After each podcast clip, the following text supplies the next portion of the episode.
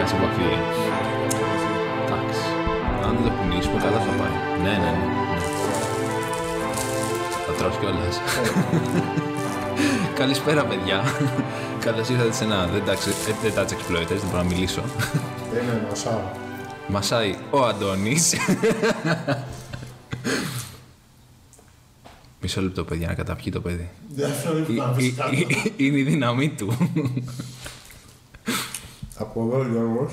Και ο Αντώνης που πεινάει σήμερα. Πρωινός πανακόπιτα και μόσκο μιούλ. Είναι σαν την τυρόπιτα με το μίλκο, νομίζω.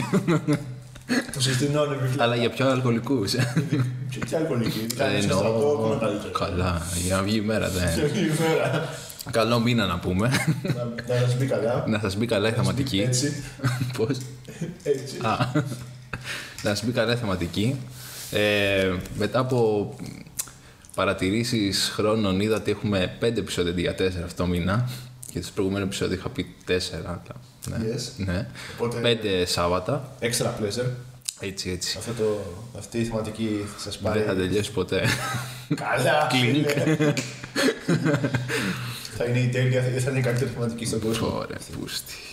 Μετά τη θεματική τέτοια. Μα λέγαμε τα νόματα, δεν το έχω καθόλου.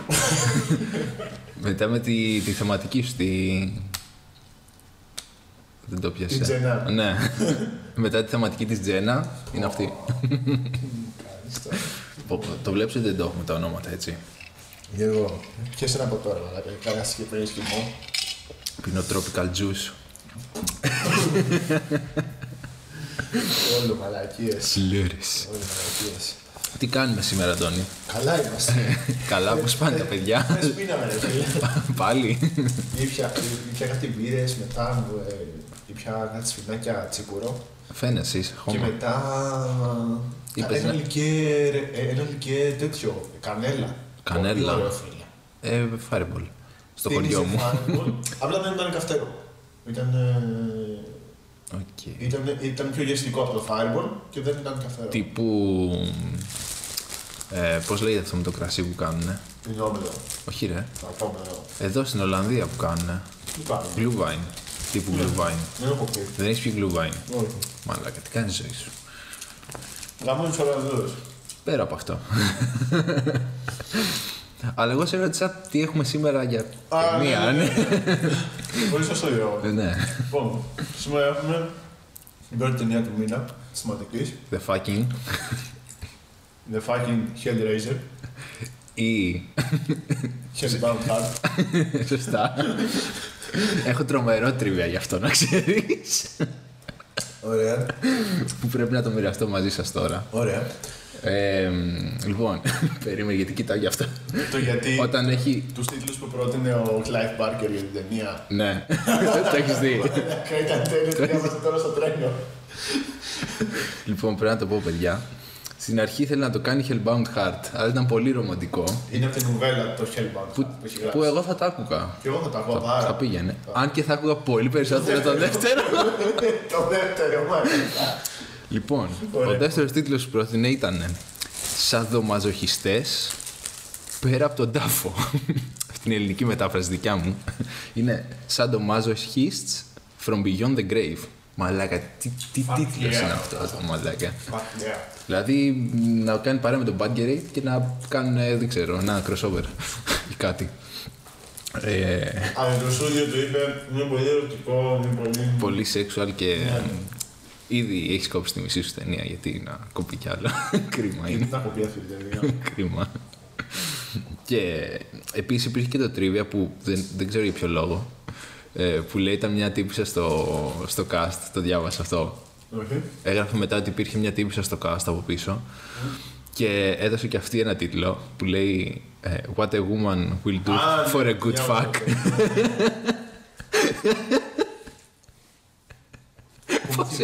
Πώς ισχύει? Είναι η καλύτερη ταινία από αυτές που θα δούμε. Μάλλον πρέπει να είναι. Όχι. Έχω δει την επόμενη. Είστε την επόμενη. Έχω κάνει predicta poll. Είστε predicta poll. Εντάξει ρε φίλε, δεν θα ήθελα να δω μια τουρκική ταινία. Ναι, σίγουρα. Τόσα τουρκικά σύρια βλέπω. Ελάτε. Έλατε. Είναι μια σοβαρή ταινία. Επίσης, αυτό που ήθελα να πω, όταν βλέπεις ότι δίνουν credit στην αρχή σε ειδικά effect, ξέρεις ότι θα πάει καλά η ταινία. Το ξέρεις. Κάτι γίνεται σωστά. Το ξέρεις πάρα πολύ. Να πούμε ότι. Να ξεκινήσουμε λίγο. Ποιος είναι ο Clive Barker? Ωραία, ναι. Είναι συγγραφέας. Είναι συγγραφέας. Τον υποστήριξε πολύ ο Stephen King από διάφορα quotes που τριγυρνάνε. Αυτό. Σε φάση έλεγε είδα το μέλλον του horror και ναι, αυτό είναι ο Clive Barker. Αυτό. Εντάξει. Δεν ξέρω. Δεν θα τον έλεγα μέλλον του horror. Δεν ξέρω, δεν έχω διαβάσει τα βιβλία τώρα, φίλε, τις νουβέλες. Μπορεί σωστό. Θα ήθελα να διαβάσω το Hellbound Heart. Να δω το βιβλίο, ναι, πώς τα περιγράφει. Να πούμε η ταινία βγήκε το 87. Άρα είμαστε 80's, 80'λα. Εσύ εποχή. Αγαπημένη δεκαετία. Έχει κάνει το The Forbidden.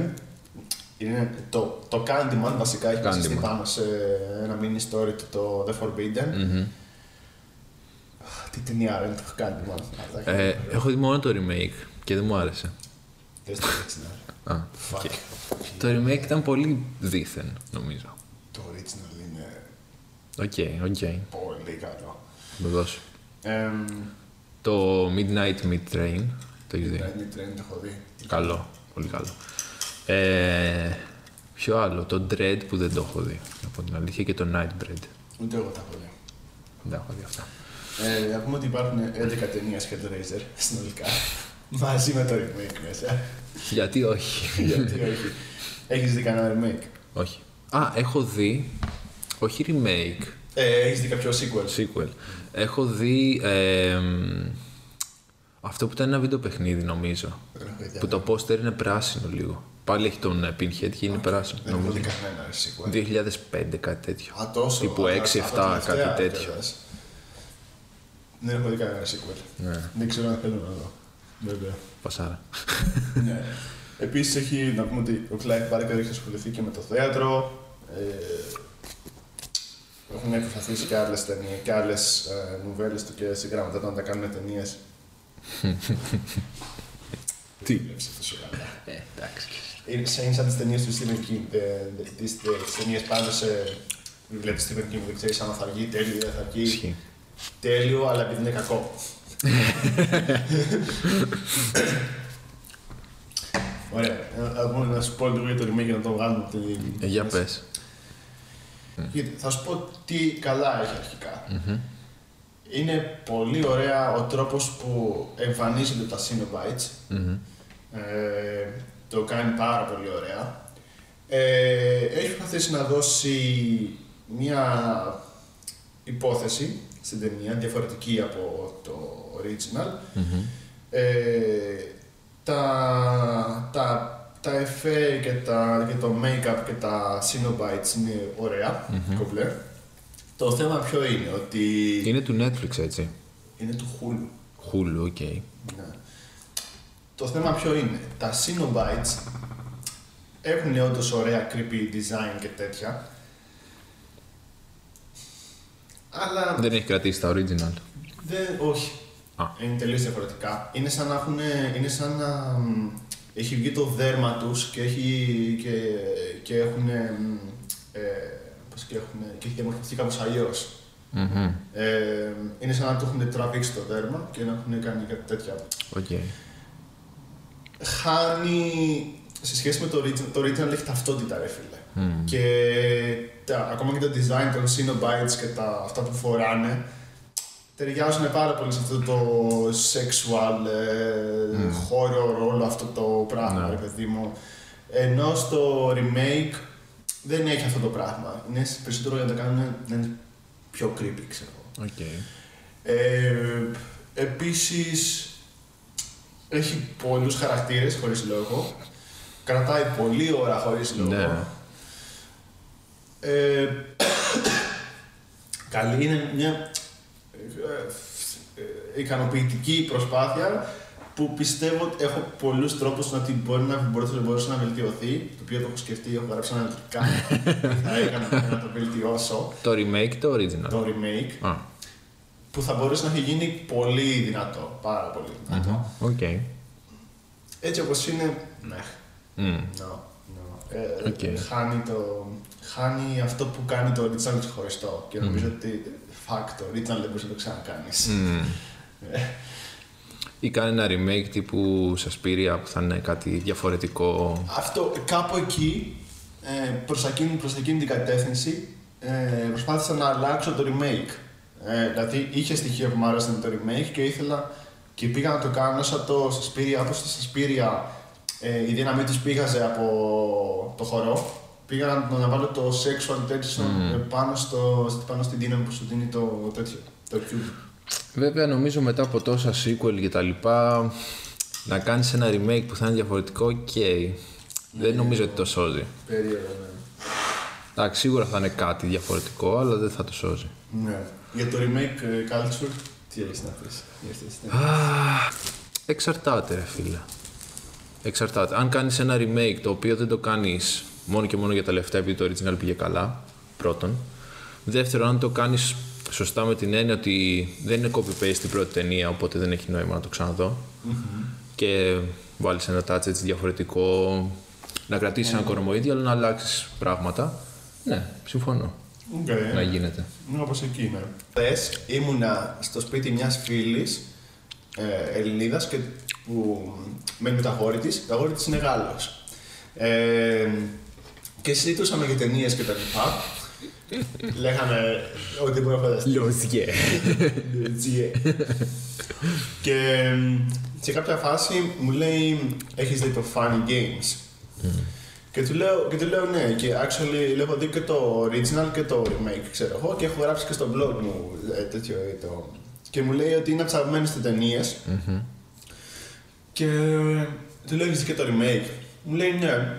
Το remake τι είναι? Ουσιαστικά ο τύπος είχε κάνει το Funny Games, γερμανική ταινία. Πολύ δυνατή, πάρα πολύ δυνατή. Και επειδή δεν έβγαλε λεφτά, επειδή δεν το είδε κανένας ότι ήταν γερμανική ταινία, ήθελε να το δει ο κόσμος. Οπότε μετά από χρόνια πήγε και το έκανε remake. Ουσιαστικά τι έκανε? Απλά πήρε Αμερικάνους ηθοποιούς και έκανε ακριβώς την ίδια ταινία. Ακριβώς οι ίδιες σκηνές, ακριβώς οι ίδιοι διάλογοι, ακριβώς η ίδια τα πάντα. Δηλαδή δεν υπήρχε τίποτα διαφορετικό. Να κάνουμε μια σύνοψη της ταινίας. Ναι, ωραία. Θα ήθελα να κάνω δύο ερωτήσεις πρώτα. Ναι. Ωραία. Γιατί αξίζει κάποιος να δει το Hellraiser? Εμένα ρωτάς? Ναι. Ωραία. Λοιπόν, γιατί αξίζει? Γιατί έχει και γαμώτα practical. Πρώτον. Yes. Που μου θυμίζει πολύ Evil Dead ή Evil Dead, whatever. Μου θυμίζει πολύ τα practical, τέτοιο επίπεδο. Γιατί είναι γαμμένο πρωτότυπο για την εποχή του. Και νομίζω ότι δεν φοβάται να δείξει πράγματα, δηλαδή δεν γυρνάει την κάμερα στον gore ή κάτι. Ναι. Και έχει και καλή πλοκούλα, εμένα με κράτησε πλοκή. Και εμένα με κράτησε πάρα πολύ. Η πλοκή σε κράτησε, Αντώνη μου. Εγώ θα πω ότι και με βάση το τι θεματική ήθελα να κάνω εξ αρχής και δεν μπόρεσα να κάνω, δεν έβρισκα ταινίες, είναι ταινία που αυτή την εμπειρία δεν θα την ξαναδείς πουθενά. Μπορεί να υπάρχουν ταινίες πιο indie, ξέρω εγώ, που να έχουν κάνει κάτι παρόμοιο προς το sexual, αυτό το weirdness, αυτό το. Μη σε φάση τώρα να καπνώσω, κρυμπά, αυτό το Hellraiser. Είναι νάτσελ. Είναι νάτσελ, αυτό ξεκάθαρα. Είναι νάτσελ. Ναι. Ξεκάθαρα. Και τώρα και το άλλο που θέλω να ρωτήσω, αξίζει να είναι στη λίστα της θεματικής, σαν ταινία. Την έχει κερδίσει τη θέση. Α, ναι. Και έχει κερδίσει και την πρωτιά που είναι πρώτη την κάνουμε. Εννοείται αυτό. Ξεκάθαρα. Ναι, ισχύει. Και γι' αυτό δεν την βάλαμε καν στο πόλι, δηλαδή την κάναμε. Πήραμε πρωτοβουλία. Είναι golden buzzer. Αυτό. Θα μπει έτσι ξεκάθαρα. Η ταινία αφορά. Αφηγείται ουσιαστικά την ιστορία του Φρανκ. Δεν μπορώ να πω ότι έχει κάποιον πρωταγωνιστή ξεκάθαρο. Αν ρωτάς εμένα. Δηλαδή αλλάζουν λίγο οι πρωταγωνιστές. Ναι. Είναι λίγο ρευστό αυτό. Όχι. Too soon. Όπου φαίνεται από ό,τι έχω καταλάβει είναι λίγο σεξοβόμβος. Είναι λίγο τα αγόρι της διπλανής πόρτας. Ο τύπος είναι Παπαμιχαήλ. Ναι. Της Αμερικής. Γαμάει μέχρι και τα ντουλάπια που έχετε στο σπίτι σας. Παπαγαλιά της. Έχετε σπίτι και τον βάζει όπου βρει. Και δείχνει ότι στην αναζήτηση του απόλυτου pleasure βρίσκεται κάπου Ανατολή κάπου, που μου θυμίζει η αρχή των εξορκιστή, δεν ξέρω αν συμφωνείς αυτό. Και ανακαλύπτει ένα κύβο που υποτίθεται θα του δώσει την υπέρτατη απόλαυση. Αλλά μόλις κάνει μια τελετή και ανοίγει τον κύβο, βγαίνουν οι Cenobites, οι οποίοι είναι τύπου demon priests of the intelligence. Και τον σκοτώνουν βάναυσα με βίαιο τρόπο και... Όπως περιγράφει ο... πώς θα είναι το τύπο που κάνει τον Pinhead. Μπορεί να μην τον έχω σημειώσει κιόλας. Είχε πει ο τύπος ότι τα Cenobites, όχι το... Ο Doug Bradley. Ναι, ο Doug Bradley. Είχε πει ότι το Dimension εκεί πέρα, η Hell είναι σαν prison, οι Cenobites είναι σαν guards της prison και αυτός είναι ο χιβός εκεί πέρα. Ναι. Και το κουτί είναι το κλειδί, ας πούμε. Και το κουτί είναι το κλειδί. Ισχύει, είναι όλο αλληγορία, όχι αλληγορία ακριβώς, είναι τέλειο. Κάποιος subliminal message θέλει να περάσει και ότι από πίσω παίζει στην κόλαση, σαν να σου δημιουργεί μια εικόνα της κόλασης που δεν ξέρεις. Εγώ κάτι είπα, δηλαδή, θα μπορούσαμε να κάνουμε 3 ώρες επεισόδιο. Ισχύει αυτό που λες. Να μην διαλέγαμε καν σκηνές. Θα μπορούσαμε να το κάνουμε live, να το βλέπουμε κιόλας. Αυτό, από την αρχή. Ακόμα και η προηγούμενη σκηνή που έδειξε μόνο το dungeon εκεί πέρα με τα... Μα έχει πράγματα να πεις, σε κάθε σκηνή έχει πράγματα να πεις. Εγώ τι έχω να πω. Αυτή η ταινία παίζει να έχει φτιαχτεί για μένα. Δεν καταλαβαίνεις. Και δείχνει ότι ο Φρανκ πεθαίνει μετά από αυτό. Και στην ουσία έρχεται ο αδερφός του με τη γυναίκα του να μείνουν στο σπίτι. Και σιγά σιγά μέσα από ένα τύχημα ο Φρανκ ξαναζωντανεύει. Η γυναίκα του είχε μια προϊστορία. Η γυναίκα του, όχι του Φρανκ, του αδερφού του, είχε μια προϊστορία με τον Φρανκ, ναι. Και δείχνει πώς τον βοηθάει να ξαναζωντανέψει. Αυτό στην ουσία είναι η πλοκή. Ναι. Έχει γίνει resurrect και ουσιαστικά χρειάζεται να σκοτώσει ανθρώπους, ναι, για να μαζέψει το αίμα του, για να μπορέσει να ξαναφτιάξει το σώμα του. Ναι. Ο Λάρι. Και μένει σε ένα σπίτι στην Ολλανδία προφανώς, τόσα ποντίκια. Δεν θα μπορείς να γυριστεί άλλο. Εν τω μεταξύ, κοίταγα την ταινία, φίλε, και λέω, πόσο Αγγλία μου βγάζει όλο αυτό. Ναι. Και είναι γυρισμένο στην Αμερική. Και είχαν ξεκινήσει να το γυρίσουν στην Αγγλία με Άγγλους ηθοποιούς. Και είναι British. Και απλά δεν θα έπαιζε τόσο πολύ. Για promotion purposes δηλαδή, και το πήγαν Αμερική. Και για πες, θα σου πω. Το ίδιο θα πούμε για το Frank. Όχι. Ο Frank είναι Άγγλος. Ναι. Και το κάνανε dub όλη τη φωνή. Αμερικάνης ηθοποιός. Είναι full distracting. Ναι, κρίμα ρε φίλε, κράτα τον μέσα Βρετανό, τι σε πειράζει ρε. Είναι full distracting και εγώ νομίζω πως είναι... Και εγώ νομίζω πως είναι στην αρχή, έδωσε και το αυστηρματο ηχείο και δεν είχε... και είχε διαφορά φάσεις, ξέρω εγώ, στον ήχο. Δεν είναι. Ωραία, ήθελα να πω αρχικά ότι είχα στο νου μου, και το ξέχασα όταν συζητήσαμε για το recasting, κάναμε recasting και την κόρη, γιατί είχα βρει... Τέλεια. Μα ρε μαλάκα, είχα ρωτήσει να κάνουμε την κόρη και μου λες όχι, το κορίτσι δεν το κάνουμε. Α, την κόρη μου είπες, να πω την πρωταγωνίστρια. Είσαι φλαμμένος. Όπου είχα ξεχάσει από όλα τα χάπια μου. Συγγνώμη, η τύπησα αυτή η πρωταγωνίστρια, λέω, είναι το κορίτσι. Για μένα είναι. Εγώ νόμιζα ότι το κορίτσι έλεγες. Ναι.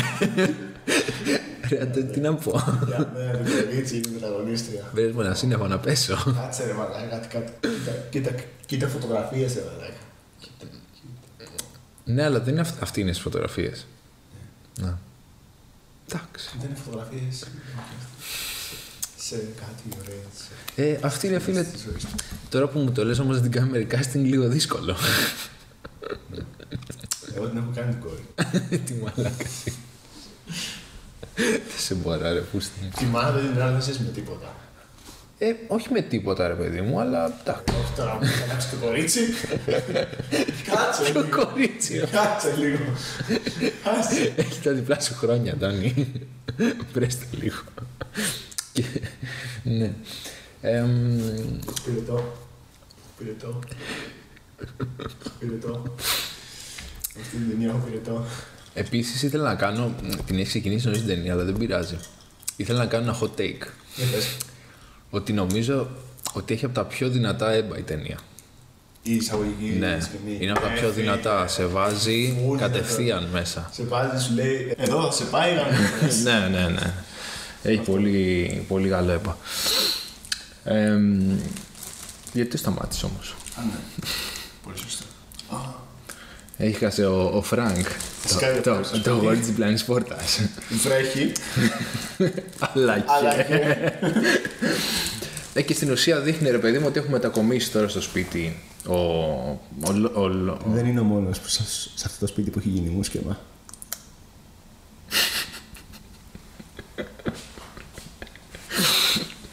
Έχει μετακομίσει, Αντώνιο, πώς τον λέμε μωρέ αυτόν. Τον άντρα της. Ο Λάρη. Ο Λάρη. Και αυτή πώς τη λέμε. Και πώς τη λέμε αυτή. Την κοπέλα. Τους έχω σημειώσει κιόλας, δεν μου λέει. Η Τζούλια. Ναι, η Τζούλια. Ναι. Και έχουμε μετακομίσει με το σπίτι, χάλια το σπίτι, μες στα ποντίκια και τους ιστούς. Και λέει ο Λάρη, εδώ θα μείνουμε. Σαν γνήσιος Ολλανδός. Μια χαρά είναι, δεν σας αρέσει. Πάει στη σοφίτα η Τζούλια, βρίσκει κάτι φωτογραφίες του Φρανκ παλιές. Ξέρεις τι μου θυμίζει αυτή η σκηνή. Τι σου θυμίζει. Κάτι βιβλία τύπου που διαβάζουν κάτι θιάδες με ερωτικά, κάτι κίτρινα βιβλία που είναι. Τα έχεις δει. Κατάλαβες ποια λέω. Τύπου Άρλεκιν. Όχι, να μου θυμίζει τι θα έκανες. Χτυποκάρια στο Beverly Hills ή κάτι τέτοιο. Φίλε. Τι. Δεν ξέρω αυτή η ταινία. Κάτι σου ξυπνάει. Κάτι μου ξυπνάει πολλά πράγματα. Και στην ουσία η Τζούλια θυμάται το Φρανκ και λέει εδώ θα μείνουμε. Που εγαμιώσατε με τον Φρανκ. Ναι. Εκεί πάμε στο δωματιάκι. Κρίμα για τον Λάρη, θα πω.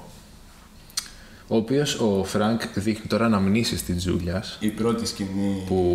Την πρώτη φορά που κάνανε shakes. Και πώς θα τις βγάλει το σουτιέν, Αντώνη μου. Με ένα στιλέτο, μα λέει. Καλέ, πόσα άντρας είσαι. Τιμάζει να χλύψει τα στυλά του.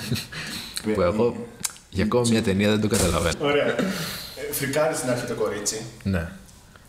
Δεν ξέρει τι να κάνει. Ο άλλος σου πιάνει το χέρι. Δηλαδή. Κλείνει τα δάχτυλα. Δεν θα μιλά. Τώρα αναλαμβάνω εγώ. Μια ερώτηση. Όχι. Θα κάνεις μετά τις ερωτήσεις σου. Λοιπόν, ξαπλώνεις το κορίτσι στο κρεβάτι. Ανεβαίνει πάνω του ο Φρανκ. Ο Λάρη εκείνη την ώρα παιδεύεται να ασκώσει το κρεβάτι στην. Ανώ το 18 του podcast. You have to push. Further. Μπαίνει ο Φρανκ μέσα στο κορίτσι στην Τζούλια. Την έχει φτάσει στην υπέρτατη γειτονή. Το θέλω με λάγνη φωνή στο μικρόφωνο αυτό. Τους βλέπουμε να περνάνε τέλεια. Η Τζούλια έχει φτάσει στην κορύφωση. Ταυτόχρονα όμως ο Λάρι, επειδή ανεβάζει το στρώμα πάνω, υπάρχει μια πρόκα στον τοίχο και το χέρι του βρίσκει πάνω. Οπότε βγαίνει η πέτσα του, εκείνος φωνάζει «Α, από τον πόνο». Πώς φωνάζει, Αντώνη? «Α, από τον πόνο». Η Τζούλια επίσης φωνάζει «Α, από τον άλλο πόνο». Ωραίο. Καλή αντίθεση εδώ. Τι σου παίξε. Καλά, τι μου παίξε. Άστο. Η Τζούλια πέρασε τέλεια. Θα έχουν κατεβάσει παντελόνια τώρα τα παιδιά στο σπίτι. Με τη φωνή σου. Τα παιδιά είναι τέλεια, είναι έτοιμα. Ο Λάρη ένιωσε μόνο πόνο. Η Τζούλια ένιωσε και pleasure. Και pleasure. Έχει βγει πιο δυνατή από αυτά. Πάρτε τώρα τηλέφωνο στο 090. Μπαίνει ο Λάρη στο δωμάτιο. Έχει το χέρι του βγάζει αίματα, πέφτουνε παντού κτλ. Η Τζούλια του λέει, μη φοβάσαι, θα βάλουμε στίτσις πάνω να το φτιάξουμε. Θέλω να σχολιάσω αυτή τη σκηνή. Δεν είναι ο μόνος που αυτή έχει... Αυτή τη σκηνή θέλω να σχολιάσω. Δεν είναι ο μόνος που έχει αίματα πάνω του. Θα πω εγώ. Τι? Γιατί αν κρίνω από το πώς κάνουν σεξ ο Φρανκ και η Τζούλια... Σωστό. Θα πούμε ότι Πώς να το θέσω τώρα. Είναι σαν την κοινόδοντα. Πιο κοινόδοντα, ρε μαλακές. Κάποιοι σε αυτό το χώρο εδώ πέρα καταλαβαίνουν πάρα πολύ τι γίνεται. Και ταυτίζονται, θα πω εγώ. Κάποιοι σε αυτό το χώρο. Μπορεί να είναι κάποιος αρκούδος που είχε ο σπίτι. Κάποια γλάστρα ή κάτι. Κάποια γλάστρα. Ωραία. Λοιπόν, εγώ θα ήθελα να σχολιάσω πέρα από αυτό το σεξουαλικό διάλειμμα του Αντώνη. Θα το κάνει σε κάθε επεισόδιο. Αυτό το μήνα. Είναι η στήλη του σεξ. Μας δείχνει τώρα τη σκηνή ένα κοντινό, στα αίματα που έχουν στάξει στο πάτωμα και ουσιαστικά απορροφώνται από το πάτωμα που από κάτω είναι ο Φρανκ και αυτό. Και ήθελα να πω για το πώς γυρίσαν αυτή η σκηνή, η οποία είναι reverse, φαίνεται το reverse, και τι κάνανε. Είχανε κόκκινο, αυτό το κόκκινο υγρό, το οποίο το σπρώχνανε με σύριγγες κάτω από το πάτωμα. Αλήθεια. Ναι. Και το κάνανε reverse, okay. Σαν να το απορροφάει. Okay. Γιατί άμα δεις δεν στάζει από πάνω κάτι. Οκ, okay. Ακραίο. Ναι. Ακραίο. Μαλάκα, πώς ξέρουν τα παιδιά. Πώς ξέρουν γενικά με την ταινία που έχουν φτιάξει. Και νομίζω... Δεν ξέρω, το έχω βάλει. Ναι. Φαντάστηκα. Ναι. Πλησιάζουμε. Το φαντάστηκα θα είναι αυτή. Ναι. Φίλε, είναι masterpiece, ξέρω εγώ. Είναι φοβερό. Είναι φοβερό. Επιπέδου The Think τώρα αυτό. Είναι stop motion. Είναι τέτοιο animatronic, παιδί μου. Ήταν οριακά να είναι χεμένα η δικιά μου. Αλλά ήταν οι προηγούμενοι που γαμιόντουσαν. Ήταν όλες. Είναι όλες οι σκηνές. Ωραία, θες να περιγράψεις τι γίνεται. Ναι, αφού πέσαν τα αίματα στο πάτωμα και απορροφήθηκαν από τον Φρανκ που υποβόσκησε κάτι ιστούς από κάτω, γίνεται η πρώτη μεταμόρφωση, μάλλον γεννιέται ξανά ο Φρανκ. Έχει απορροφήσει το αίμα και δημιουργούνται τα οστά και κάποιοι μυς. Και αυτό που βλέπουμε γαμά και δεν είναι, εγώ θα πω. Για να το κάνεις, δεν ξέρω τι σκατά χρειάζεσαι για να το κάνεις αυτό. Απίστευτο όλο. Ναι. Επίσης, πώς θα συνεργαστήκανε για να γίνει αυτό. Πολλοί είπαν ότι τα εφέ της ταινίας ότι φαίνονται ψεύτικα. Τι? Στο τέλος, κυρίως. Α, στο τέλος, ναι. Και αυτό ήταν επειδή είχαν βγει over budget. Και το γυρίσε και είπε ο Clive Barker ότι δεν είχαμε λεφτά. Me and the Greek guy. Τσαρτές γυρίσαμε στο τέλος οι δυο μας. Άσχημα ήταν. Γιατί παντού υπάρχει ένας Έλληνας. Και λέει, ήμουν χαρούμενος, λέει, που βγήκαν έτσι, πίναμε όλα τα Σαββατοκύριακο. Ω, παραλάγα, πώς το νιώθω. Πώς έμεινες. Γαμισέτα. Και εδώ είμαστε στο οικογενειακό τραπέζι. Το οποίο γνωρίζουμε το άλλο recasting μας. Τον κάτσε να στον πω, περίμενε. Ο Steve που τον υποδίεται ο Robert Hines. Λοιπόν, και εγώ έχω μια ερώτηση τώρα να σου κάνω. Αυτός ο Steve, ο γκόμενος της Kirsty. Ωραία. Της Kirsty. Της Φίστη. Τι ρόλο έπαιξε στην ταινία? Μαλάκα, το πίσω ώρα ρόλο στην ταινία. Μαλάκα, δεν έκανε τίποτα σε όλη την ταινία. Δεν έκανε τίποτα το παιδί. Τι έκανε? Τίποτα. Πες μου που χρησιμεύσε. Ακόμα και στην τελευταία σκηνή πήγε στο σπίτι, η τύπης έχει σκοτώσει τους πάντες με τον κύβο και μπήκε και ξαναβγήκανε μαζί απλά, ρε. Τέλειο.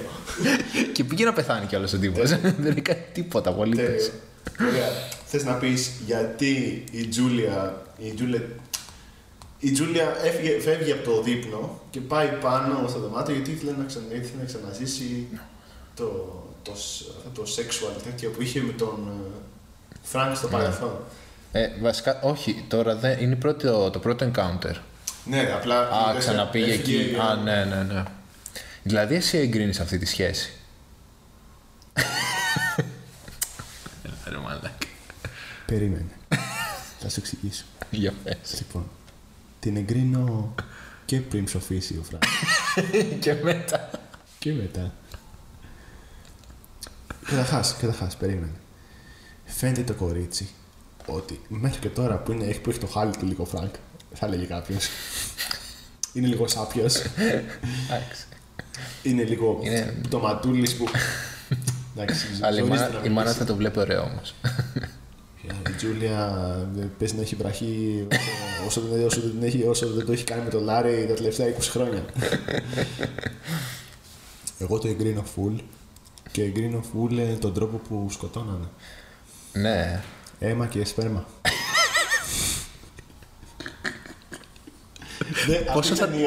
Πόσο θα ταιριάζει το νεκρομάτι σε αυτή την θεματική. Πόσο θα ταιριάζει. Τρελά. Ναι, αλλά εγκρίνεις αυτό που κάνω στο Λάρι. Ναι. Αλήθεια. Πώς κοιτάει έτσι το κορίτσι. Τι να πω. Ρε φίλε, σου δείχνει ξεκάθαρα ότι η τύπησα, ότι η Τζούλια θέλει το Φρανκ. Και γιατί είναι με το Λάρι. Γιατί πέθανε ο Φρανκ. Γιατί ο Φρανκ Παπαλά μας τελείωσε. Από κάπου έπρεπε να πάρει πούτσο. Ξεκάθαρα θέλει μόνο το Φρανκ. Ναι. Και τώρα που αναγεννήθηκε ο Φρανκ, όπως έχει αναγεννήσει τέλος πάντων, σου λέει αυτή την εμπειρία που είχε με αυτό το κάπως σαν το μαζό τέτοιο, με το αίμα και το όλο αυτό το περίεργο πράγμα που κάνανε, δεν το γνώρισα από κανέναν άλλο. Okay. Ο Λάρη καταρχάς φαίνεται καραφλόρος. Τώρα τι να κάνει αυτός ο τύπος. Το πολύ πολύ να της κάνει «Αγάπη μου». Έχω κάνει ένα τρομερό recasting. Έχω βρει δύο. Βέβαια τον ένα το μισό, αλλά δεν πειράζει. Επίσης αυτό που έκανε που τους έφερνε στο σπίτι και τους σκότωνε. Ναι. Δεν ήταν πολύ Deadly Woman φάση. Επεισόδιο Deadly Woman στο Sky. Φίλε, εγώ το δίνω. Η ταινία μπροστά από την εποχή της. Καλά, μπροστά από την εποχή της. Έχει ξυπνήσει πολλούς ανθρώπους. Ξυπνήσει πώς είναι η πραγματική ζωή. Ωραία, θες να... Τι άλλο θες να... Ποια άλλη σκηνή θες να συζητήσουμε. Ας πούμε, περάσουμε αυτές τις πλάκες με την... Δείχνει ότι, ρε παιδί μου, σιγά σιγά φέρνει η Τζούλια άντρες στο σπίτι και καλά να... Τους κάνεις εντιούς. Ναι. Τους ανεβάζει στο attic, πες το στα ελληνικά, πώς το λέτε στην Ελλάδα, στη σοφίτα, και εσείς κάλεσες. Και μαζί με τον Φρανκ τους σκοτώνουν και τους κάνουν τροφή για τα ποντίκια. Ας και του. Ωραία, μπαίνει το πρώτο θύμα μέσα, τον πάει πάνω στη σοφίτα, αρχίζει ο άλλος και τη φυλάει, ξέρω εγώ, στο λαιμό. Και το σκοτώνει με το σφυρί. Και έχω να κάνω μια παρατήρηση που μου άρεσε πάρα πολύ εμένα. Εγώ θα χρήσω την τουαλέτα σου. Λοιπόν, του ρίχνει σφυριά στην καράφλα και πρώτα μου θυμίζει μίζερη. Ας το βγάλουμε αυτό από την άκρη. Okay. Στο σφυρί, στο κεφάλι, δεν ξέρω. Okay. Και μου αρέσει γιατί παρατήρησα ότι στον πρώτο φόνο σου δείχνει πως έχει γεμίσει αίματα και τα λοιπά και μετά τον πάει να τον πάει στο μπάνιο το πτώμα του στην ουσία όταν έρθει ο Λάρη να μην τον δει και τα λοιπά και τα λοιπά. Και μετά στους επόμενους φόνους δείχνει ότι είναι πολύ καθαρή, ξέρω. Άμα το παρατηρείς, δεν έχει γεμίσει αίματα. Ναι. Οπότε δείχνει ότι το συνηθίζει και μαθαίνει πώς να το κάνει. Και επίσης στην αρχή δυσκολεύεται να το κάνει και τέτοια. Ναι. Αλλά τη βλέπεις ότι έχει πάρει μία μήνυα απόλαυση. Εγώ θα πω. Μαλά. Και θα πω ότι το καταλαβαίνω κιόλας. Ωραία. Δεν τα λες δημόσια αυτά, μάλλον. Δεν τα λες δημόσια, εμείς οι δύο μας. Ωραία. Τίποτα, Αντώνη, πες, δεν γράφω τώρα. Κοίτα το κορίτσι. Θα το κάνουμε μερικά στιγμή. Μαλάκα, δεν σου αρέσει αυτή. Αλήθεια. Δεν μ' αρέσει εξωτερικά, μ' αρέσει. Εσωτερικά. Δεν μ' αρέσει εξωτερικά, μ' αρέσει αυτό που βλέπω. Κανένα νόημα. Για μένα βγάζει. Αυτό αρκεί. Και βλέπουμε την πρώτη εμφάνιση του Φρανκ. Ναι, με λίγο παραπάνω δέρμα πάνω του. Ναι. Είναι πως πας στη γιαγιά στο χωριό και σου λέει «Φά, έχεις ρέψει». Κάπως έτσι. Πολύ σωστό φωτισμό στην σοφίτα. Ναι. Και εκεί πέρα που σκάει το φως πάνω του κάνει αντανάκλαση. Πολύ σωστή, δηλαδή φαίνεται ότι ξέρεις. Είναι γλιτσερός πάνω, πώς να σου το πω, ρε παιδί μου. Το βλέπεις, δηλαδή πατήστε στο Google να δείτε φωτογραφίες από το Hellraiser, το πώς ήταν όταν αναγεννήθηκε ο Φρανκ ή την ταινία. Πολύ δύσκολο επίσης να τραβήξουν σκηνές μες στο σπίτι. Δηλαδή ήταν πολύ vertical όλο αυτό. Και είπα ο Μπάρκερ ότι σε πολλούς χώρους χωρούσε μόνο μία κάμερα. Οπότε είχαν μόνο ένα shot, μία πλευρά και τραβούσαν. Έκατσα το show. Ναι, μπράβο. Ναι, και μόνο στη σοφίτα λέει είχε. Είχε χώρο, ρε παιδί μου, και τέτοια. Οπότε ας τα γυρίσουμε όλες τις σοφίτες. Ήταν πολύ vertical, είχε πολλά zoom, πολύ δύσκολο και κλειστό. Να πω ένα τρίβια που μου αρέσει πάρα πολύ και διάβασα για τον Clive Barker, την ταινία. Λέει, θυμάται την πρώτη φορά που το έβαλε να το δεις, να το δει η μάνα του. Και λέει, κάθεται εκεί, κάθεται δίπλα, ξέρω. Και βλέπει η μάνα του στους τίτλους αρχής, το όνομα του Clive Barker. Και λέει, αισθάνθηκε τόσο περήφανη, ξέρω εγώ, και συγκινήθηκε. Και του λέει, αχ, πόσο ωραίο, μπράβο, γεια μου, και τέτοια. Του λέει ο Clive Barker, στη διάρκεια της ταινίας, αυτή θα είναι η μόνη στιγμή που θα νιώσεις αυτή τη χαρά. Σε κόβεις 2 ώρες. Θα σε πάω γαροτζάκι. Δεν θα είναι έτσι. Αυτά τα 2 λεπτά είναι τα μόνα που θα είσαι χαρούμενη. Φορμαλάκα. Τέλειο. Τέλειο. Ωραία, οπότε συνεχίζουν να γίνονται φόνοι τέλος πάντων στην ταινία. Τους κάνει σε ντιούς η Τζούλια, τους πάει στο σπίτι, τους σκοτώνει, ναι. Τους παίρνει το αίμα να πούμε την πρώτη φορά τα Cenobites εδώ πέρα. Ναι, αυτό σε τι flashback ήταν όμως. Που της δείχνει τον κύβο, Της εξηγεί ο Φρανκ τι έχει γίνει, ξέρω εγώ, ουσιαστικά. Πολύ σωστά τα Cenobites, φίλε. Τα designs, τα Cenobites. Το make-up, όλο αυτό. Όλο. Και ρε φίλε, αυτός ας πούμε, δεν σου βγάζει κάτι full creepy. Αυτός με τα γυαλιά, ναι. Στο βιβλίο, είναι ο leader. Αλήθεια. Δεν είναι ο Pinhead. Το ακούω πάρα πολύ. Αυτός είναι ο leader. Και πολλούς διαλόγους που είχε, τους δώσανε στον Pinhead και στη γυναίκα αυτή, τη Cenobite. Γιατί δεν μπορούσαν από το make-up να μιλήσουν, ούτε αυτός ούτε άλλος μετά το δόντια. Εγώ το ακούω, φίλε, ότι το άλλο ήταν, γιατί ο άλλος μου βγάζει πάρα πολύ ότι είναι αυτό το ανώμαλο sexual. Αυτός είναι, αυτός. Clive Barker. Και ο Pinhead απλά απόψε στο στούντιο, ο Pinhead. Βγήκε πολύ στην τύχη ο Pinhead. Ναι. Και επειδή άρεσε και στον κόσμο έμεινε μετά. Αυτό.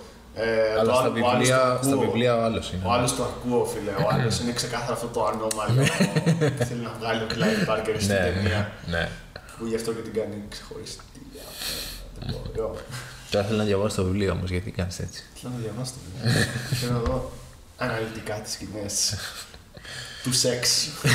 Oh no. Διάβασε το It, Αντώνη μου. Το φινάλε.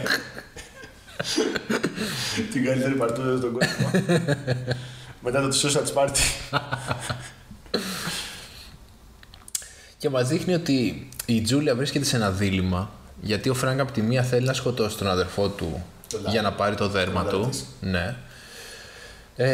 Αλλά η άλλη, εντάξει, προφανώς τον αγαπάει με το δικό της ξεχωριστό τρόπο. Και εκεί πέρα που κάνουν shakes, βλέπουμε τώρα, έρχεται από πίσω ο Φρανκ και κρατάει ένα αρουραίο σκοτωμένο. Και όχι νερά. Και με το σουγιάτσι το... Του βγάζει το δέρμα. Του βγάζει το μαλάκα. Αυτά είναι πολύ αγόλα. Και είναι ο Λάρη από πάνω της και είπα να κάνουν shakes, παιδί μου, και να φωνάζει η Τζούλια stop, stop, no. Και εσύ ενθουσιάστηκες εκεί. Θα πω. Και ουσιαστικά μιλάει στον Φρανκ να μην το κάνει, να μην σκοτώσει τον Λάρη. Αλλά θα μπορούσε να είναι ένας παραλληλισμός με το ότι δεν θέλει τον Λάρη στη ζωή της και δεν θα ήθελε να κάνει σεξ μαζί. Ναι. Ισχύει. Είναι για λίγο πιο βαθύ, ρε παιδί μου, από ό,τι φαίνεται, νομίζω. Είναι βαθύ, άστα. Μαλακία. Βαθύ το πηγάδι. Και φέρνει και τον τελευταίο, αλλά δεν είναι ο τελευταίος αυτός που σκοτώνουνε. Ναι, είναι ο τελευταίος που σκοτώνουνε και τους παίρνει η είδηση... Ναι, η κόρη. Πώς την είπαμε. Η Κίρστη, η Φίστη. Ωραία, αν θέλετε να μάθετε από πού είναι το Φίστη, πατήστε στο YouTube. Άμα δεν θέλετε να δείτε την κανονική ταινία, την οποία ούτε εγώ την έχω δει, πατήστε στο YouTube The Cinema Snob Strokeemon. Είναι Paul Parody του Pokemon. Okay. Λέγεται Strokeemon. Ο Cinema Snob κάνει κομμωδία, κάνει reviews σε ταινίες και το πάει στην... και η Ελλάδα, ρε παιδί μου, αυτά που λέει. Και είχε κάνει ένα θεματικό μήνα, είχε ζητήσει από τους Patreons να του βρουν ένα θεματικό μήνα και του διαλέξανε porn parodies. Οπότε είχε πάρει porn parodies και έκανε. Και κάνει το Strokeemon και ξεκινάει, ας πούμε, στην αρχή, η τίτλη αρχής και λέει «Gonna fuck them all». Και είναι η Φίστη, αντί της Μίστη. Προφανώς. Είναι ο Γκάς, αντί του Άσ. Ο Μπροκ νομίζω είναι ίδιος. Δεν έχει αλλάξει καθόλου. Ο Ντίκατσου. Αξίζει, παιδιά, να το δείτε. Ναι, αξίζει. Είναι double bill με Hellraiser. Και έρχεται στο πρώτο encounter η Φίστη με τον Φρανκ. Με το θείο και της λέει ο θείος της, αλλά εγώ πως αγαπάω, ο θείος... Come to daddy, της λέει, μαλάκα. Και βλέπει τον κύβο και της λέει, δώστο μου, δώστο μου. Και καταλαβαίνει ότι το χρειάζεται, οπότε το πετάει από το παράθυρο, βγαίνει από το σπίτι και πάει και το ξαναπαίρνει. 200 IQ. Πώς το ξέρει. Τον έκανε overplay. Τον ράμισε. Και ξυπνάει σε ένα νοσοκομείο, στο οποίο δεν την αφήνουν να βγει από το δωμάτιο, την είναι κλειδωμένη. Φουλ περίεργο. Και τις έχουν αφήσει στον κύβο. Οπότε σκαλίζει λίγο και το βρίσκει το παζλ, ας πούμε. Αυτό. Και μπαίνει στη... Ανοίγει ο τείχος, ναι. Και μπαίνει σε ένα στενό διάδρομο και σκάει πολύ γαμάτο και αυτό. Και αυτό ανηματρώνει. Είναι σίγουρα σε κάτι περίεργο που έχεις δει σε εφιάλτη. Στον ύπνος, ναι. Και έχει να κάνει και με σεξ επίσης. Σε κυνηγάνε, σε διάσει, κάτι τέτοιο. Σίγουρα. Δεν έχω δει κάτι τέτοιο, Αντώνη, αλλά για να το λες. Αυτή η ταινία σου λέω. Καθόμενη για μένα, ξεκάθαρα. Και τώρα γίνεται η εμφάνιση των Cenobites. Ναι. Το reveal. Πολύ μου άρεσε αυτό. Που έδειχνε το νωρό και γέμιζε αίμα από κάτω. Και μετά έσκασε στον τοίχο, φίλε. Τέλειο. Μπορεί και να βάλει αυτή τη σκηνή στο. Να το ακούσουν τον ήχο, τη μουσική, το σκορ. Ναι, αξίζει. Ίσως κάνα διάλογο. Και σκάει το πρώτο Cenobite και δαχτυλώνει τη Φίστη. Και πώς θα τη βιάσει τη Φίστη, της βάζει 2 δάχτυλα μέσα στο στόμα. Και όχι να τα βάζει το λαιμό της. Μαλάκα, είναι το πιο sexual horror που έχει βγει στον κόσμο, φίλε. Στον κόσμο, πραγματικά. Το design των Cenobites, τα μαύρα ρούχα αυτά που έχουν, δερμάτινα. Τα δερμάτινα. Ο τρόπος που κοιτάνε, ο τύπος ο ένας που δεν κοιτάει, που βλέπει έτσι κάτι. Ο άλλος ο ανώμαλος που είναι με τα γυαλάκια. Όλα, φίλε, από την αρχή μέχρι το τέλος. Ο Pinhead έχεις δει που έχει σκίσει εδώ πέρα που είναι σαν να είναι οι ρόγες του σκισμένες φάσεις. Ακραίο. Ακραίο. Όχι τόσο. Όχι, αυτό να το βάλεις να τα ακούσουν τα παιδιά. Κρίμα είναι. Κρίμα είναι να το πούμε. Η πατατίνα κάβλωσε. Όχι πολύ πατατίνα. Και τα μετά έχουν κάβλωσε. Φίλε, δεν ξέρω. Θα ήθελα πάρα πολύ να δω τον... Να παίξεις αυτή την ταινία, ξέρεις. Ναι, ξεκάθαρα πρώτον. Δεύτερον, θα ήθελα πολύ να μιλήσει τον Clive Barker και να μου πει για την ταινία. Ισχύει, μια συνέντευξη. Και να μου πει για το σύγγραμμά του. Εδώ πέρα. Ωραία. Ο Φρανκ έχει σκοτώσει το Λάρι. Plot twist.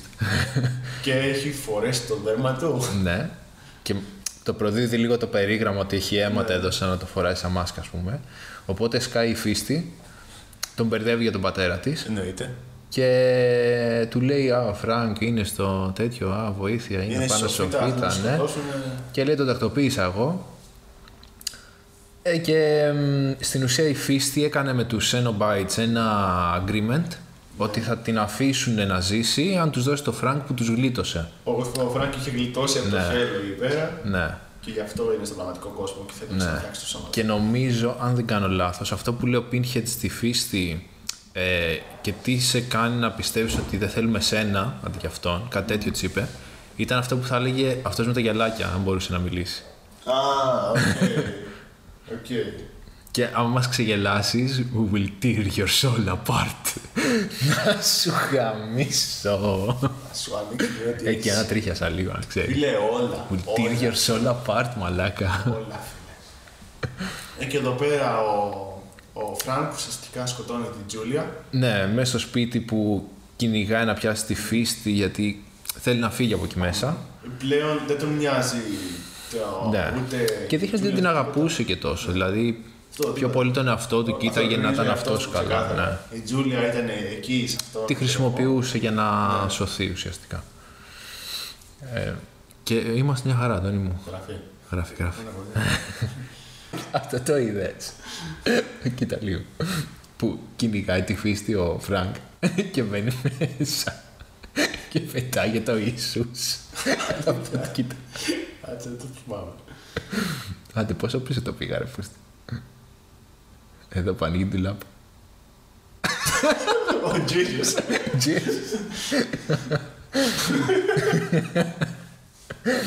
στη φάση, πω, τι γίνεται σε αυτό το σπίτι. Πραγματικά. Δεν μπορώ να γιάσω όλο μέσα. Εδώ που βρίσκει το πτωματούλι, που έπεσε και βγαίνανε οι κάμπιες από το στόμα του. Μάλακα, τα δώσαν όλα τα λεφτά στα εφέ, έτσι. Και έπρεπε να δώσουν και άλλα. Έπρεπε το στούντιο να πει Clive Barker, θα κάνεις την κοινωνία. Πάρε όσα θες. Πάρε μπάτσε τα αγόρι μου. Εγώ ρε φίλε το δίνω πάρα πολύ. Τα δίναν μετά στην Captain Marvel όμως, μάλακα. Και έκανε ταινιάρες. Που είχαν τη συζήτηση τέτοια χθες. Όχς κατά. Ρε φίλε, ήταν συγγραφέας. Έγραφε βιβλία. Και αυτά είναι ουσιαστικά η πρώτη ταινία στις σκηνοθέτες. Ναι. Το φαντάζεσαι. Πολύ καλό. Πολύ καλό. Δεν πιστεύω ότι ήταν η δική του δουλειά, γενικά.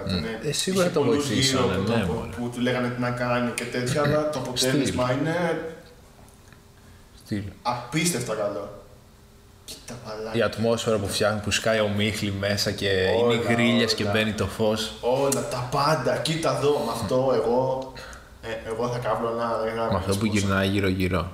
Όλο αυτό εδώ μέσα, το dungeon, το βλέπα και μου έλεγε η κοπέλα πάμε στο δωμάτιό μου, να δεις τα παιχνίδια μου και δεν είχε PlayStation, δεν βλέπα αυτό και δεν είχε κάρτες Yu-Gi-Oh. Πατρέψουμε, θέλω ό,τι θες.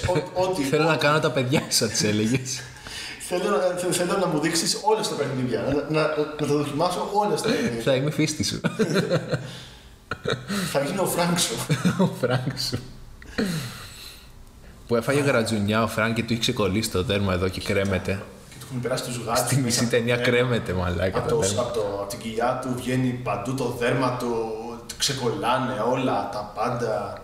Συνεχίζει να έχει αυτό το pleasure, δεν είχε ποτέ βγάσει τη γλώσσα του. Jesus Web.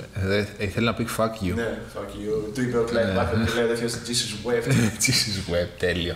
Μου θύμισε λίγο Manson εκεί πέρα, να ξέρεις. Το ακούω. Μου θύμισε. Και σκάει female Cenobite, εκεί που πάει να φύγει η φίστη. Δεν θα σε πάρω. Δεν θα φύγεις, της λέει. Αυτός ποιος είναι ο πατέρας της. Ναι, που του λείπει το δέρμα. Ο Λάρη. Και... ξαναπιάνει τον κήπο η τέτοια. Και έχει μάθει τα συνθηματικά και τους ξαναβάζει μέσα. Εντάξει, λίγο βιαστικό θα έλεγα. Είναι σαν να κλείνει την νέο Αρτζέντο. Ισχύει! Αυτό έγινε. Γκρεμίστηκε το σπίτι και φύγανε. Ξαφνικά πέταξε τον κύβο σε μια φωτιά και τελείωσε. Κάηκαν όλα, έλα. Μαζέψτε. Κλείστο. Πέτα μαύρο. Πω, πως ισχύει. Εδώ σκάει από πίσω το φίλος σου. Ο φίλος μου, πολύ φίλος μου. Πάρα πολύ φίλος μου αυτός. Μαλάκα, ο τύπος, ο Στιβ, δεν έχει κάνει τίποτα σε όλη την ταινία, ρε μαλάκα. Και βαθαίνει ένα κακάο κύβος και γυρνάει μόνο το ένα κομμάτι. Ανοίγουν την εξώπορτα, χαίρονται ότι θα σωθούν. Και σκάει το τέρας από την κρύπτη. Τις σκατά είναι αυτό. Τις παίζουν λίγο για να πάρουν τον κύβο. Ωραία. Αλλά αυτό είναι ρε παιδί μου ότι στο τέλος εδώ λίγο το λούσανε νομίζω. Ναι, ήταν γρήγορα έτσι να φύγει, να κλείσει την ταινία. Δεν είχαμε και λεφτά. Ναι. Τέλος. Ωραία. Καθ' όλη τη διάρκεια μας τίζανε έναν άστεγο που έβλεπε η φίστη στον δρόμο και λέγαμε τη φάση, ο οποίος στο τέλος έδειξε ότι όταν πέταξε η φίστη τον κύβο στη φωτιά να καεί, που αυτός το πετάς στον κύβο στη φωτιά. Τέλος πάντων. Σκάει ο τύπος αυτός, παίρνει τον κύβο από τη φωτιά, μεταμορφώνεται σε ένα demon dragon of the intelligence και φεύγει. Okay. Που υποτίθεται λόγω της τελευταίας σκηνής ότι είναι αυτός που τον ξαναπουλάει στην Ανατολή σε κάποιον άλλο για να γίνει τέτοια πράγματα. Οπότε είναι ο μεσάζοντας μάλλον για να τον βρίσκουν. Οπότε τελειώνει η ταινία, έτσι τελειώνει και το Candyman. Ναι, αντός. Οκ. Περίπου. Πάντως μου θυμίζει πολύ εξοργιστή. Ναι, φωτιά μας. Οκ, ναι, το ακούω. Και ίσως και καλά ότι είναι ο διάολος αυτός. Μπορεί, ναι. Ωραία. Και αυτό ήταν το Hellraiser, παιδιά. Κάτι που μου την έσπασε εμένα.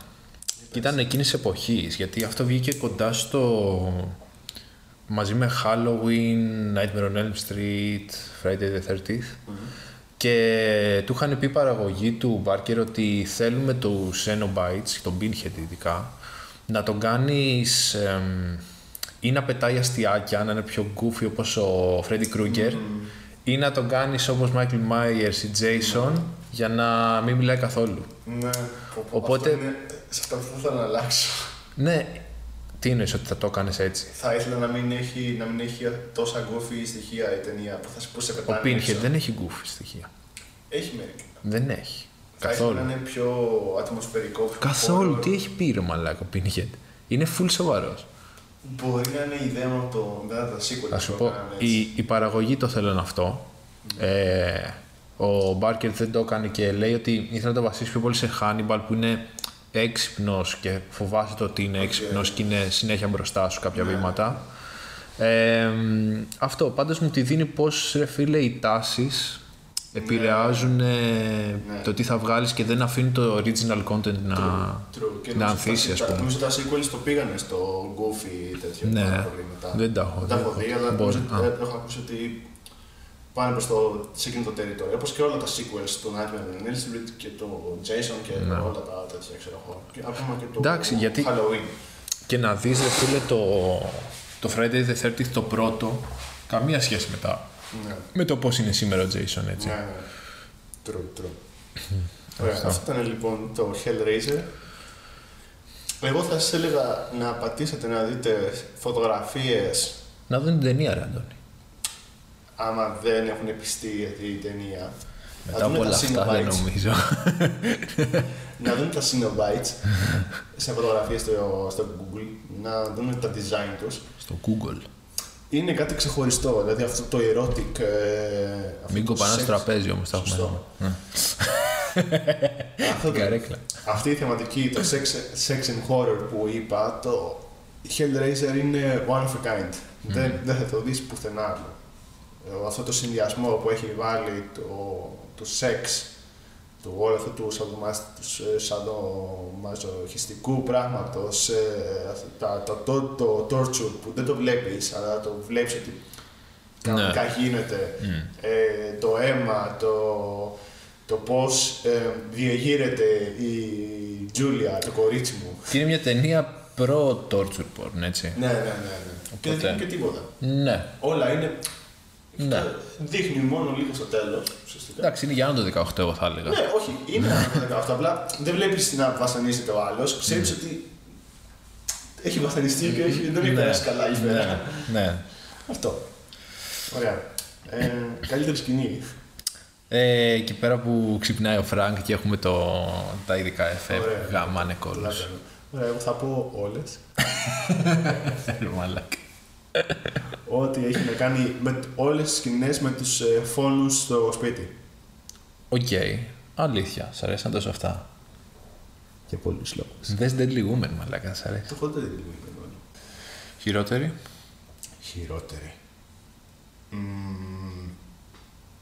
Το τέλος. Το κλείσιμο. Και εγώ το τελευταίο conflict με αυτό το δαίμονα. Με αυτό το... στην πόρτα. Δηλαδή ήταν λίγο τραγικό. Τι θα άλλαζες? Λοιπόν, άκου τι έχω γράψει εγώ τώρα. Υπάρχει μια παράγραφο. Περίπου, είναι λίγο πιο σύντομο. Αυτό που σου είπα, ότι δεν βρίσκω λόγο ύπαρξης για τον Steve. Αρχικά. Οπότε, ή θα τον έβγαζα τελείως από την ταινία, ή θα του έδινα ένα νόημα στην ταινία. Ή στο χαρακτήρα του, να παίζει κάποιο ρόλο, έτσι. Προφανώς θα έδινα λίγο παραπάνω budget να φτιάξουμε λίγο τα εφέ. Αυτό, δεν έχουν αλλάξει κάτι άλλο. Και εγώ θα το έκανα λίγο πιο horror, να έχει λίγο πιο scary scenes.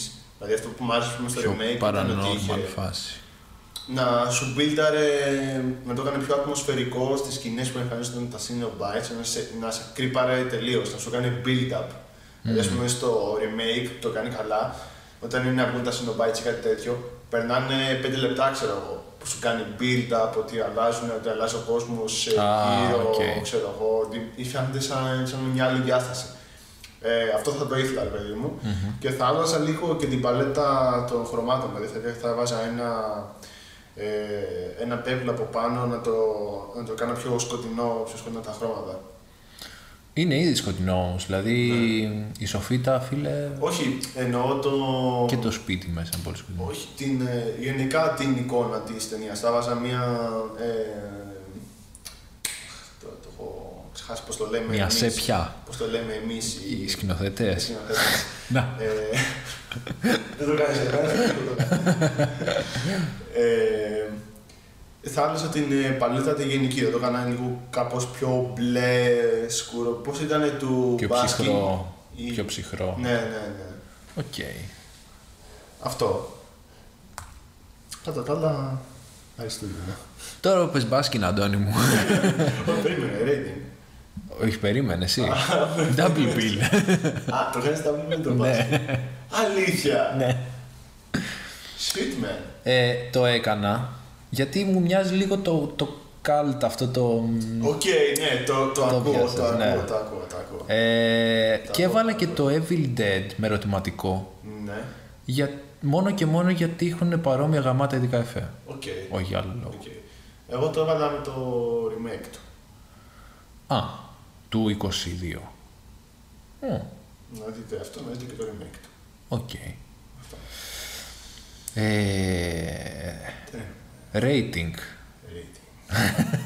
Λοιπόν, εγώ είμαι ανάμεσα σε 2 στα 5 και 3 στα 5 ΜΟΣΚΟΟΥ ΜΙΟΥΛ. Ωραία, για πες. Έβαλα 2 για τους λόγους αυτούς που είπα ότι για τα πράγματα αυτά που θα άλλαζα. Αλλά είναι πολύ κοντά στο να πάει 8 στα 10 δηλαδή. Ωραία. Εγώ θα, αντικειμενικά θα έβαζα 2,5. Ναι. 2 ΜΟΣΚΟΟΥ ΜΙΟΥΛ και ένα τρίκυλο το Πάσχολα, είναι ασφίσιο. Δηλαδή 7,5 στα 10. Ναι. Okay. Αλλά από την προσωπική μου άποψη. Είσαι biased. Είμαι biased γιατί είναι η ταινία που έχει φτιαχτεί ειδικά για μένα. Δηλαδή. Ναι. Και υπάρχουν πράγματα τα οποία δεν μου αρέσουν και πιστεύω ότι θέλουν βελτίωση, ξέρω εγώ, και τι με πετάνε έξω. Δηλαδή, ας πούμε, η κόρη, η Φίστη, δεν μου άρεσε καθόλου. Αλήθεια. Ναι. Σαν ηθοποιός ή ο χαρακτήρας. Σαν ηθοποιός, το παίξιμό της, όλα. Υπήρχαν στοιχεία της ταινίας που με πετούσαν έξω. Τα αφήνω όλα στην άκρη μόνο και μόνο για το ότι ο τύπος έχει κάνει αυτό το πράγμα 4 στα 5. Οκ. Πολύ δυνατός. Από μένα. Πολύ δυνατός. Γιατί είναι κάτι το οποίο δεν το δεις, φίλε. Πολύ δυνατός. Και σου ξυπνάει πράγματα τα οποία θα πρέπει να σου ξυπνήσει. Οκ. Ρικάστη. Ωραία. Ποιον ξεκινάμε? Θες να κάνουμε το Λάρι? Ωραία, Λάρι. Λοιπόν. Εγώ έβαλα 2. Εγώ παιδεύτηκα υπερβολικά πάρα πολύ. Λοιπόν, όλους παιδεύτηκα. Έβαλα David Hasselhoff. Ναι. Οκ, το ακούω πάρα πολύ. Ή που δεν μου αρέσει καθόλου, αλλά θα μπορούσε γιατί μοιάζει. Will Ferrell. Δεν μου αρέσει, τον συχαίνομαι, αλλά θα μπορούσε να παίξει αυτό το ρόλο. Οκ. Αλλά David Hasselhoff σίγουρα. Εγώ έχω βάλει τον Heath Ledger. Οκ. Από το Σαμόνι και το τέτοιο. Heath Ledger. Νομίζω Hasselhoff. Hasselhoff, ναι, στο δίνω. Εντάξει, ο Heath Ledger θα έπαιζε πιο καλά. Στο δίνω το Hasselhoff, δεν μπορούσε να βρω. Μαλάκα. Ωραία, το Frank. Frank, εγώ δεν έχω βάλει Frank, ρε φίλε. Εσύ δεν είπες ότι έβαλες Frank. Ναι, έχω βάλει. Να σου πω. Zachary Quinto. Είναι αυτός. Ναι, και το ξέρεις. Λοιπόν, πάτα, Ζάκαρη Κουίντο. Περίμενε. Φοβάμαι να πατήσω κάτι εδώ πέρα. Θα σας βάλω εδώ. Όχι, εντάξει. Παίζεις στα Star Trek του J.J. Abrams.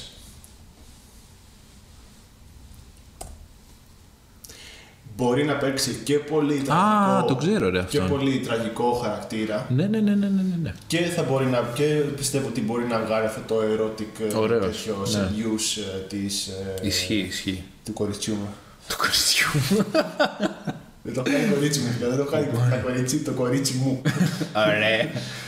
Λοιπόν, και τον άχρηστο τον τυποτένιο, τον Steve. Έβαλα τον Tim Robbins. Τι? Μια φλωρόβατσα, Tim Robbins. Εγώ το πήγα τελείως αλλού. Για κάτσε. Πού έπαιζε αυτός? Παντού. Έλα ρε, μαλάκα, κάθε φορά αυτό λες, παντού. Αυτός είναι πολύ μεγάλος, ρε μαλάκα. Α, στα νιάτα του, ας πούμε. Όχι, δεν μου μοιάζει τόσο. Εγώ ξέρω ποιον έβαλα. Καμία σχέση μου, τον έκανα πιο... Έκανες φλόρο τελείως. Όχι, το αντίθετο. Α, τον έκανα συνατό. Να παίζει λίγο ρόλο. Έβαλα τον Kilian Murphy. Τον Kilian Murphy. Και του μοιάζει και λίγο, άμα τον θυμάσαι καθόλου. Κάτσε να το σκεφτώ, Kilian Murphy. Θα πρέπει να έχει χαρακτήρα όμως. Ναι. Τα πάντα. Ναι, ναι, ναι. Εντάξει. Αλλιώς θα τον πεταμένος ρόλο. Ξέρω εγώ, ναι ρε φίλε. Θα τα ακούσω, τι να σου πω. Ωραία, και να σου πω για την κόρη.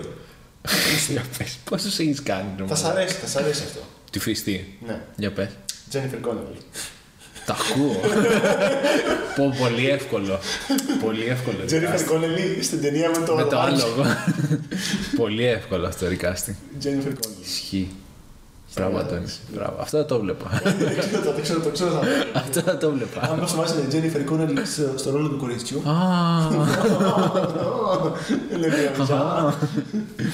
Ωραία, αυτά. Τα ακούω. Και η Κύρα Νάιτ λίγο άκουγα. Κύρα Νάιτ. Ναι. Και άλλο το κάναμε όμως full αγγλικό. Θα ήταν στην Αγγλία με προφορές. Ναι. Πολύ σωστό.